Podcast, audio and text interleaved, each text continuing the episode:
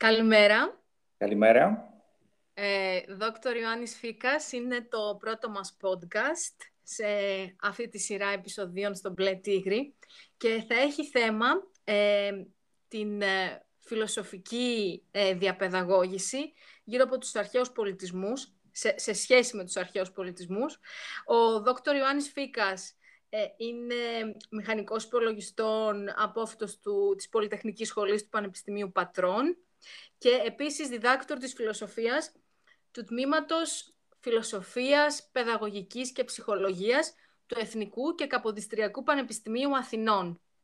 Δόκτωρ Φίκα, σας καλωσορίζουμε και πάλι. Ευχαριστούμε πάρα πολύ ε, για την τιμή που μας κάνετε να ηχογραφήσουμε αυτό το πολύ ενδιαφέρον podcast, ένα αρκετά πρωτότυπο podcast για τα ελληνικά δεδομένα. Ε, και θα θέλαμε να μας πείτε ε, κάποια λόγια για την σημαντική και πλούσια καριέρα σας, την ακαδημαϊκή και την επαγγελματική. Επαγγελματικά έχω εργαστεί σε τρία ιδιωτικά κολέγια ενώ τα πτυχία μου είναι από κρατικά πανεπιστήμια. Το πρώτο είναι της Πολυτεχνικής Σχολής του Πανεπιστημίου Πατρών και το δεύτερο είναι ένα διδακτορικό στη φιλοσοφία από το Καποδιστριακό Πανεπιστήμιο.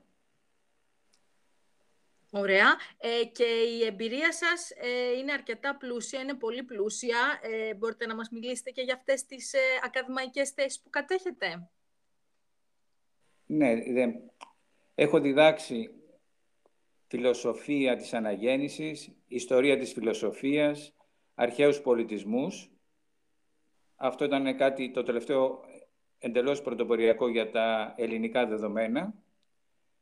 Ενώ επαγγελματικά ε, η καινοτομία ήταν τα smart class, classrooms που είχαμε ε, κάνει σε ένα ιδιωτικό κολέγιο. Είχαν γίνει όλες οι αίθουσες ε, smart classrooms ε, σε μια εποχή που ακόμη τα άλλα εκπαιδευτικά ιδρύματα είχαν μόνο υπολογιστές. Πάρα πολύ ωραία, πολύ σημαντικό. Ε, και τώρα ας ξεκινήσουμε ε, ακριβώς τη συζήτηση για την οποία έχουμε στόχο.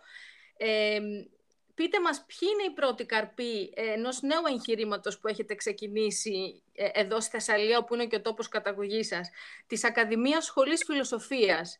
Ε, ε, ποιοι είναι οι άξονες των διαλέξεων που έχετε δώσει ως τώρα, ε, ποιους κυρίως αφορούν και σε ποιο στάδιο εξέλιξης της βρίσκεται ε, αυτή τη στιγμή η Ακαδημία Σχολή Φιλοσοφίας; Ωραία. Αρχικά συνεργάστηκα με τον Δήμο Φαρσάλων και με τα γυμνάσια και με τα λύκεια της πόλης των Φαρσάλων. Ο Δήμος οργάνωσε τις διαλέξεις, μας έδωσε τον χώρο των διαλέξεων, οργάνωσε τις ημέρες και τις ώρες σε συνεργασία πάντα με τους διευθυντές των γυμνασίων και των λυκείων και τα θέματα των διαλέξεων ήταν σχετικά με την φιλοσοφία και τους ε, αρχαίους πολιτισμούς. Τώρα αυτό το άνοιγμα που γίνεται στην κοινωνία με τις διαλέξεις φιλοσοφίας και αρχαίων πολιτισμών βρίσκεται ακόμη στα αρχικά του στάδια. Οπότε θα εξελίσσεται αργά αλλά σταθερά. Πάρα πολύ ωραία. Ε, αξιοποιείτε στις διαλέξεις σας, σε αυτό σας το υπέροχο εγχείρημα, κάποια συγκεκριμένα εκπαιδευτικά εργαλεία τεχνολογικά, όπως εποπτικά εργαλεία παρουσίασης ή κοινότητες διαμοιρασμού περιεχομένου, ε, εν γέννη την εξαποστάσεως ε, συνεργασία για την παράδοση των συγκεκριμένων διαλέξεων, για την φιλοσοφία και τους αρχαίους πολιτισμούς και ειδικά για τον αρχαίο ελληνικό πολιτισμό και πώς βλέπετε αυτή την εναρμόνιση. Όπως μας είπατε προηγουμένως, ε, έχετε πολύ πρωταρχικά και πολύ καινοτόμα εισάγει εκπαιδευτικά εργαλεία στις μεθόδους, μεθόδους διδασκαλίας σας. Θέλετε να μας μιλήσετε και γι' αυτό; Ναι, σε αυτό το άνοιγμα χρησιμοποιώ πολλές φωτογραφίες από μουσεία και αρχαιολογικούς χώρους της Ελλάδος και του εξωτερικού. Επίσης βίντεο από ταινίες καθώς και θεατρικές παραστάσεις και οι διαλέξεις γίνονται με τη βοήθεια του PowerPoint. Επίσης έχουν δημιουργηθεί τέσσερα μαθήματα τα οποία μπορεί κάποιος που ενδιαφέρεται να τα παρακολουθήσει μέσα από το διαδίκτυο. Τα μαθήματα αυτά είναι μία εισαγωγή στους αρχαίους πολιτισμούς, μία εισαγωγή στη φιλοσοφία, για τον Τζιορντάνο Μπρούνο και τη φιλοσοφία της αναγέννησης, για τον Μάρκο Αβρίλιο και τη στοική φιλοσοφία. Πάρα πολύ ωραία. Ε, ποιον ρόλο διαδραματίζει, θεωρείτε, η εικόνα στην εμπέδωση των φιλοσοφικών ενιών, όπως την αξιοποιείτε εσείς με τα προαναφερόμενα επίσης εκπαιδευτικά τεχνολογικά εργαλεία. Η εικόνα μας οδηγεί στην ιδέα. Για παράδειγμα, ο πίνακα ζωγραφικής του Πάολο Βερονέζε με θέμα την εναρμόνιση της δύναμης και της σοφίας. Ο πίνακας αποτελείται από δύο μορφές. Τη σοφία, η οποία κοιτάζει προς τον ουρανό, και τον Ηρακλή, ο οποίος κοιτάζει προς τη γη. Οι δύο αυτές μορφές εκφράζουν αντίστοιχα τη σοφία και τη δύναμη.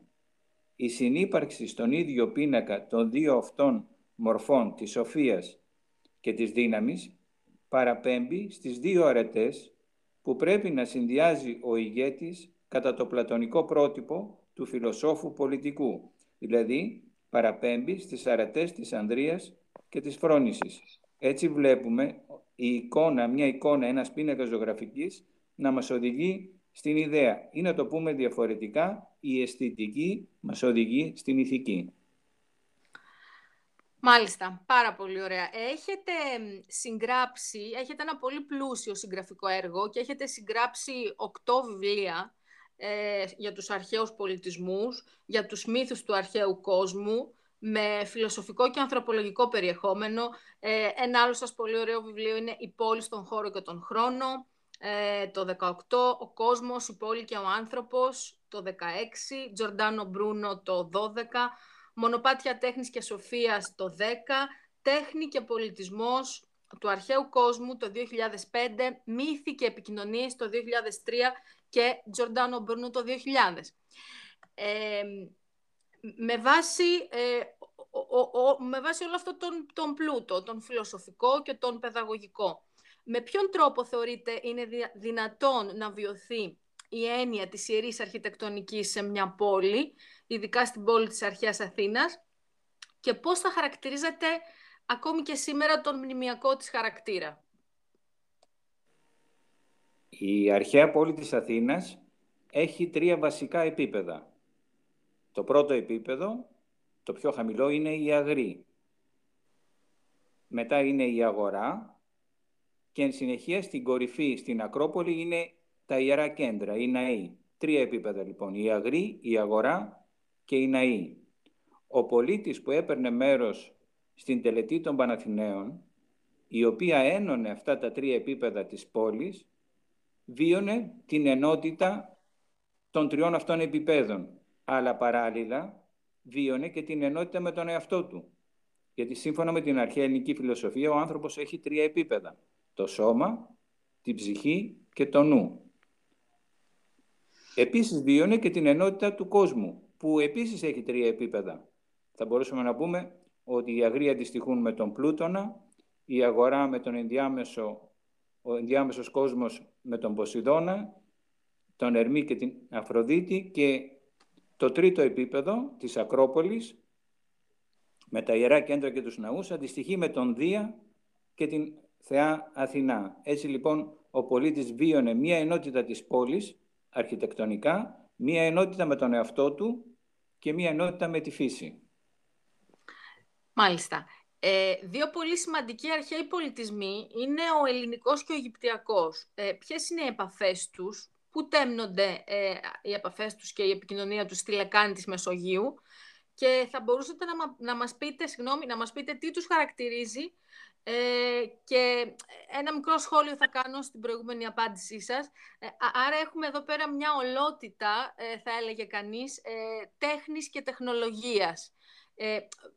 Μαζί με αυτή την οπτική θα, θα ήθελα να μας απαντήσετε και για την ε, αυτή τη συγκριτική μελέτη των ε, αρχαίων πολιτισμών, όπως εσείς ε, πάρα πολύ εκτενώς τους έχετε αναδείξει και μελετήσει.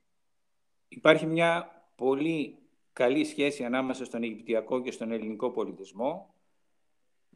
Τόσο ο Σόλων, όσο ο Πυθαγόρας και ο Πλάτων έχουν επισκεφτεί και έχουν εκπαιδευτεί στην Αίγυπτο.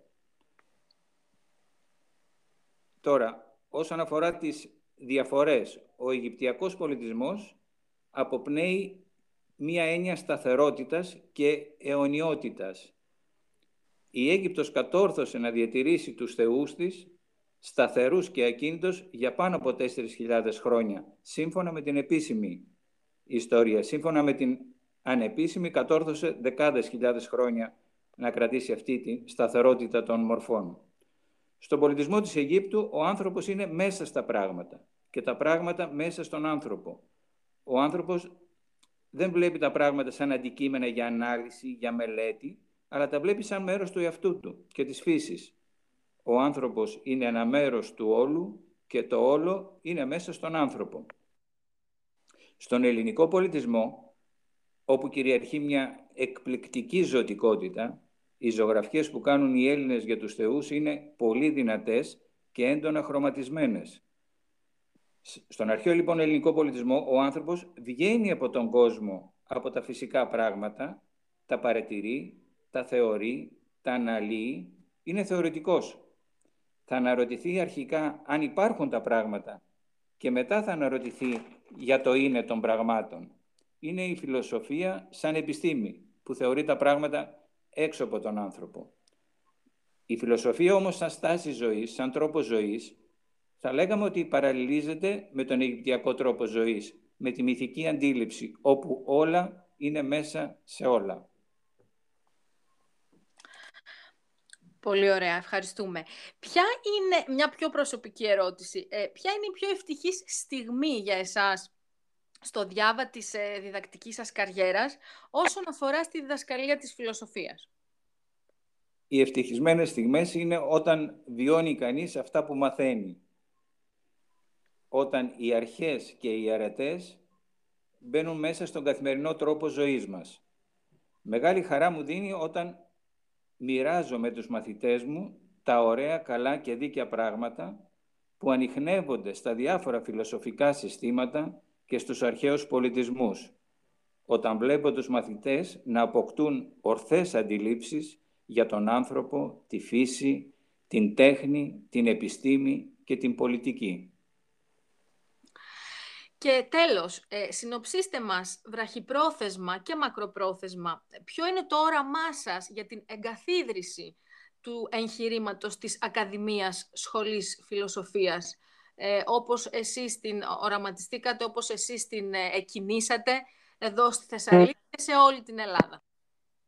Αρχικά θα γίνει ένα πείραμα σε συνεργασία με τους Δήμους και τα σχολεία και μετά θα δούμε πώς θα εξελιχθεί το έργο αυτό ένα πείραμα. Θα το δούμε και βλέπουμε πώς θα, τι θα βγάλει το εργαστήριο και θα δούμε πώς θα περάσουμε στην πραγματοποίηση αυτού του οράματος. Πάρα πολύ ωραία. Ε, είμαι σίγουρη ότι οι ακροατές μας θα ευχαριστηθούν πάρα πολύ ε, τις βαθιές σας γνώσεις και την ε, μακρά σας ακαδημαϊκή εμπειρία ε, στους αρχαίους πολιτισμούς, ε, στη φιλοσοφία, αλλά και σε θέματα που άπτονται ε, εκπαιδευτικής καινοτομίας. Ε, ευχαριστούμε πάρα πολύ για την παρουσία σας στο πρώτο επεισόδιο του podcast Μπλε Τίγρης και ευχόμαστε ε, κάθε καλό στο έργο σας και να σας συναντήσουμε πάλι σύντομα. Ευχαριστώ πολύ και σύντομα θα τα ξαναπούμε. Να είστε καλά, Δόκτωρ Φίκα. Γεια σας.